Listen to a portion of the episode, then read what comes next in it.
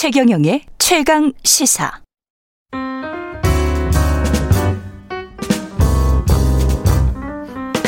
네, 더 나은 미래를 위해서 오늘의 정책을 고민합니다. 김기식의 정책 이야기 식센스 김기식 더 미래 연구소 소장 나와 계십니다. 안녕하십니까? 예, 안녕하세요. 예, 가상화폐 저승사자 김기식 소장님께 잡코인 예, 잡코인 예, 예. 관련해서 퇴출 작업이 지금 들어갔어요. 예, 네. 이제 줄줄이 지금 그 상장 폐지가 시작됐죠. 예, 그러니까 예. 이제 제가 그한두 달 전쯤이죠. 4월 달에 이제 그 이 코인 시장이 폭락할 거다라고 예. 얘기하면서 네 가지를 말씀드렸어요. 하나는 음. 어 새로 들어가지 마라. 예. 그다음에 손실 났다고 해서 이 폭락할 때 저가 매수 기회라고 해서 물타기 하려고 어 이제 추가 매수하지 마라. 예. 어, 그리고 어, 지금 이미 들어가 있는 분들 가능하면 빨리 빠져라. 음. 네 번째가 혹시 그래도 끝까지 남아 있으려고 하면 음. 잡코인은 빨리 버리고 그 다음에 실명 어, 이제 확인 계좌를 등록할 수 있는 거래소로 옮기셔야 옮겨라. 된다 이런 아. 말씀을 드렸고요. 이게 지금 방금 이와 같은 사태를 이제 제가 얘기해서 말씀을 드리는 건데 이제 결국은 정부가 아, 직접적인 코인에 대한 정리 작업은 안 들어가지만 거래소 네. 등록 과정을 거쳐서 음. 이제 코인을 정리하려고 하는 계획을 갖고 있는 거고요. 예. 그러니까 결국 거래소 입장에서는 은행한테 신용한 계좌를 받아야 되기 때문에 음. 은행들이 이게 이제 지금 같은 이른바 잡코인 중심의 한국의 이런 구조에서는 신용 계좌를 발급해 줄 어, 일이 없거든요. 예. 그러니까 결국은 이제 코인 그 중개소들이 그 9월 달에 이제 폐지 그, 그 중개소가 어, 음. 어, 그 폐지되는 걸 막기 위해서 스스로 어, 코인을 정리해 들어가는 과정이고 이거는 이제 주로 많이 그 언론에도 나오고 있습니다만 음. 한국에서만 거래되고 있는 이제 소위 이제 김치 코인들을 네. 중심으로 지금 이제 상장 폐지가 이루어지고 있는데 제가 추가로 말씀드리면 음. 더 많이 폐지될 거다. 이제 지금 네. 유통되고 있는 저 수백 개의 코인들 중에 거의 대부분이 아마 정리되기 시작할 거다. 더군다나 음. 정부가 지금은 그 거래소 등록 절차 과정에서 거래소 스스로 상장을 폐지하도록 유지할 하지만 이제 거래소가 등록이 되고 나면 거래소 등록 개수가 아마 10개 이하일 겁니다. 그러니까, 예. 그러니까 빨리 그래도 실명 계좌를 어, 받은 거래소로 음. 거래소를 옮기시는 게 맞고요. 예.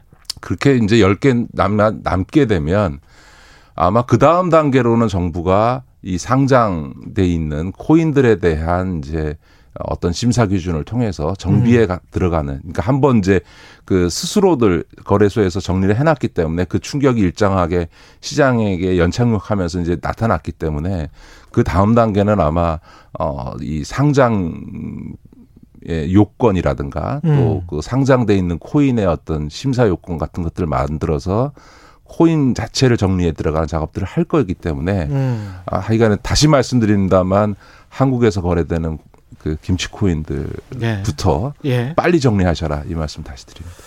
건강보험공단 같은 경우에 이제 노노 갈등이 또 일어나고 있는데, 네, 네. 예, 이사장 김용익 이사장이 단식을 했다가 어제 단식 다시 이제 중단하긴 했습니다. 네, 네, 네.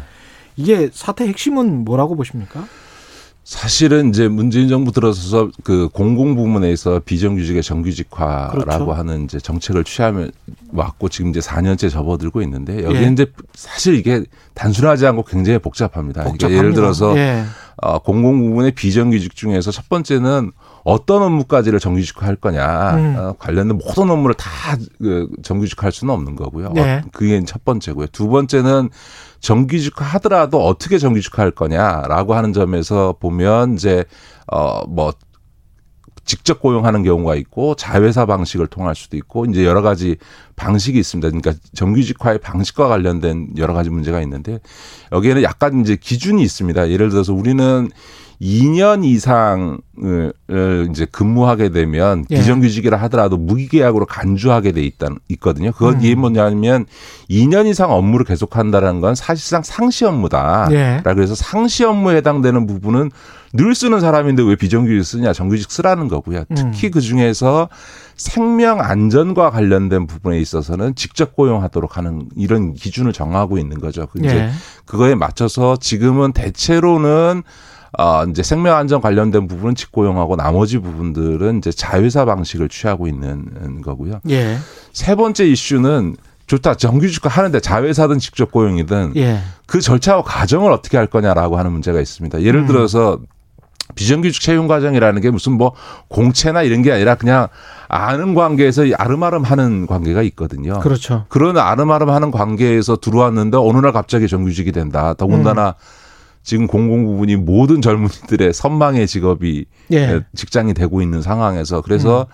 이거를 그냥 무조건 정규직화 할 거냐 음. 아니면 어떤 절차를 거쳐서 예. 채용 절차라는 과정을 거쳐서 할 거냐라고 하는 정규직화의 절차와 과정에 대한 이슈 이런 것들이 이제 다 복합적으로 어 지금 문제가 되고 있는 거고요.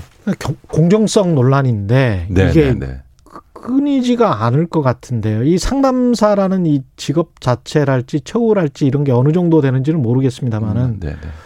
이게 한 15년 한 사람이 뭐 직접 고용돼서 정규직화 되는 게 맞느냐 네, 아니면은 네, 신입까지 포함해서 다 포괄적으로 경쟁을 한 다음에 시험 봐서 뽑는 게 맞느냐 뭐 이런 문제잖아요 결국은 그 양쪽의 견해가 네. 다 그 일리가 있습니다. 그러니까 예. 예를 들면 10년, 15년씩 일을, 일을 했으면 그, 음. 그 경력 등을 인정해서 당연히 그냥 자동적으로 정규직화 해야 돼, 줘야 되는 거 아니냐라고 얘기 볼 수도 있는 거고요. 예. 그러나 이제 그 또 한편에서 보면 그 지금 정규직 노조만이 아니라 지난번 인천공항공사 인국공 예. 사태에서 나타났던 것처럼 이제 취업을 준비하고 있는 청년들 안에서도 음. 사실 이제 이 공공부문 공기업들 직장 취업 경쟁률이라는 게 몇백 대 일을 이를 정도로 치열한 과정인데 네. 어 그런 과정 없이 그냥 음. 어 저기 그동안 일해왔다고 그냥 무조건 다 정규직화 시켜주냐 왜냐하면 음. 그 비정규직 채용할 때 어 무슨 뭐 우리와 같은 이런 절차를 걸치지 않았는데 그럴 수 있냐라고 하는 이제 문제가 나오는 거죠. 물론 이제 하나 오해하면 안 되는 거는 그렇게 직접 고용을 하든 자회사 방식을 하든 기존 정규직과 똑같은 처우를 하는 건 아닙니다. 왜냐하면 직무의 성격이 다르기 때문에 네. 직무급 제도를 도입해서 어 그 기존의 직원과 보다는 임금이라든가 여러 가지 처우는 조금 낮은 수준에서 정규직화를 하기 때문에 마치 아 지금 비정규직들이 똑같은 조건을 해달라고 요구하는 것처럼 오해해서는 안 되는데 그런데 이제 문제는 뭐냐면 그렇다 하더라도 직고용을 하게 되면 우리나라 공공 부분은 다 기, 기재부에 의해서 예산이나 인력을 전체적으로 일률적으로 통제를 받습니다. 네. 그래서 만약에 이분들이 직고용 되게 되면 음. 총액 인건비에서 당연히 지불이 규모가 커지지 않겠습니까? 네. 개, 인적 조건은 낮, 나빠질지 그 기존 정규직보다 모르지만. 낮을 수 있지만 음. 전체 총량은 늘게 되거든요. 네. 그렇게 되면 두 가지 문제가 생기는 거죠. 아. 하나는 기존 직원들에게 있어서는 총액 인건비가 묶여버린 조건에서 인력이 늘어나니까 아, 복리후생이 예.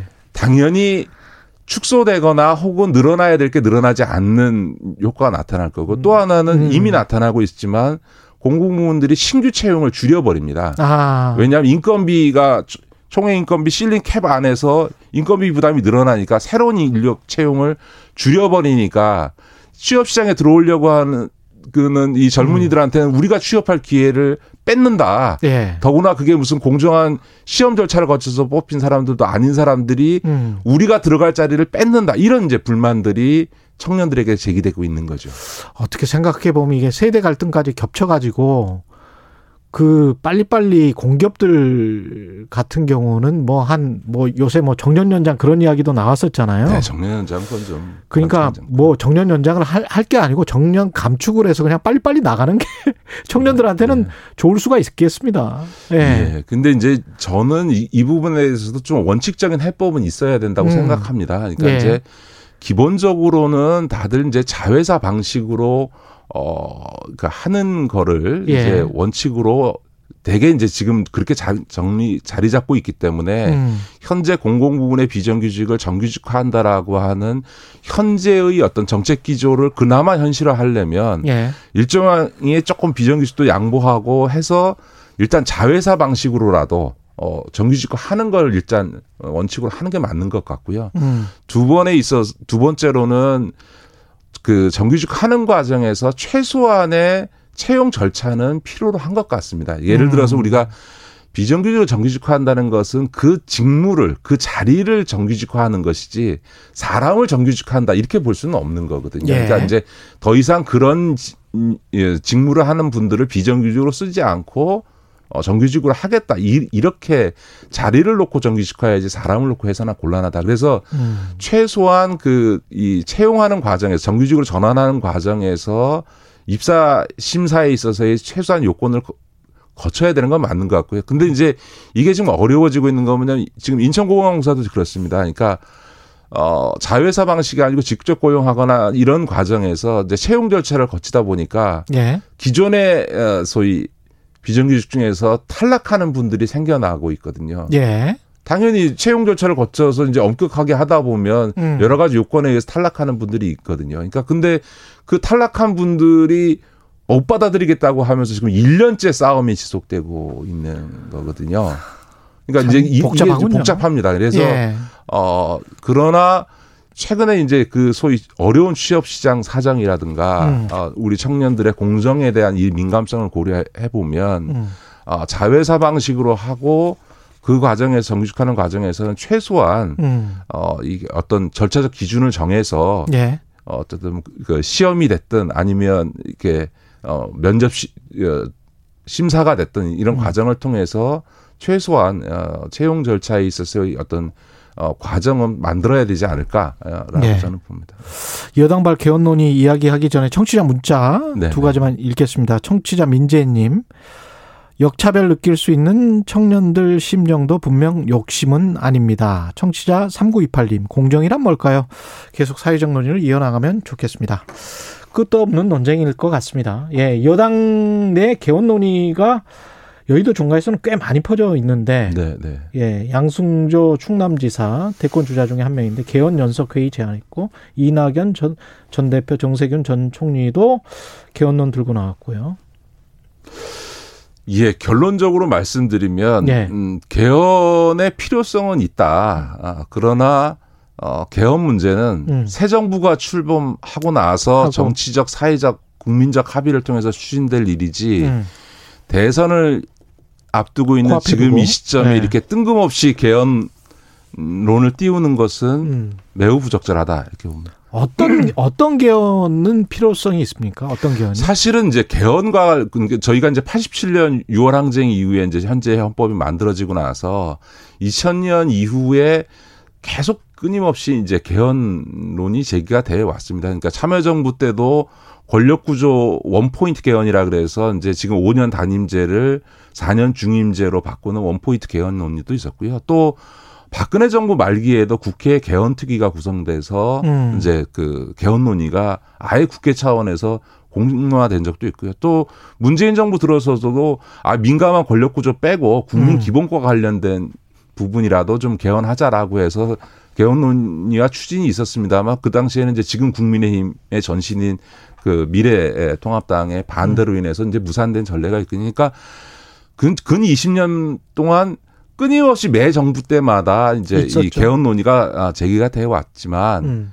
특히 이런 대선과 같은 선거를 앞둔 민감한 시기에 개헌론 꺼내서 이게 이제 소모적 정쟁 이상으로 가본 전 전례가 없습니다. 음. 아, 실제로 그, 그렇죠. 왜냐하면 개헌이라고 하는 거는 너무나 민감한 정치적 사안이기 때문에. 예. 근데 반면에 개헌은 지난번 선거법처럼 강행 처리할 수 있는 것도 아니거든요. 그렇죠. 3분의 반드시 예. 아니 뭐 3분의 2다 이런 걸 떠나서 개헌 같은 사안은 정말 만장일치로 합의 보고 그렇죠. 처리할 문제지 그걸 뭐 예. 일부가 사, 예. 다수라고 해서 밀어붙일 수 있는 사안은 절대로 아니기 때문에 다수도 그 정도 다수는 안 되니까. 예, 그, 예. 군사 독재 치하에서도 헌법은 여야 합의로 했으니까 그건 그렇습니다. 뭐 있을 수 없는 얘기고요. 예. 이제 그런 점에서는 어, 이런 국민적 합의들을 이끌어가는 과정이 상당히 지난한 과정이거든요. 그러니까 음. 이게 뭐 지금 선거 얼마 안 놔둔 상태에서 지금 개헌을 추진해서 성사도 불가능할 뿐만 아니라 음. 오히려 그 민감한 상황 때문에 정쟁만 유발되는 거죠. 그럼 음. 제가 잘 이해가 안 되는 거는 지난 몇십 년 동안의 개헌 논의의 어떤 어, 양상을 잘 알고 있는 정치권에서 왜 갑자기 어, 여당 내에서 이런 뜬금없는 개헌 얘기를 꺼내는지는 저는 음. 잘 모르겠고요. 실제로 야당인 국민의힘이 지금 전혀 일고의 가치도 없다는 투로 어, 반응하고 있지 않은데 예. 뭐이 얘기를 왜 계속해야 되는지 잘 모르겠습니다. 알겠습니다. 말씀 감사하고요. 지금까지 김기식 더 미래연구소 소장이었습니다. 고맙습니다. 네, 고맙습니다. KBS 라디오 최경영 최강시사 듣고 계신 지금 시간은 8시 45분입니다.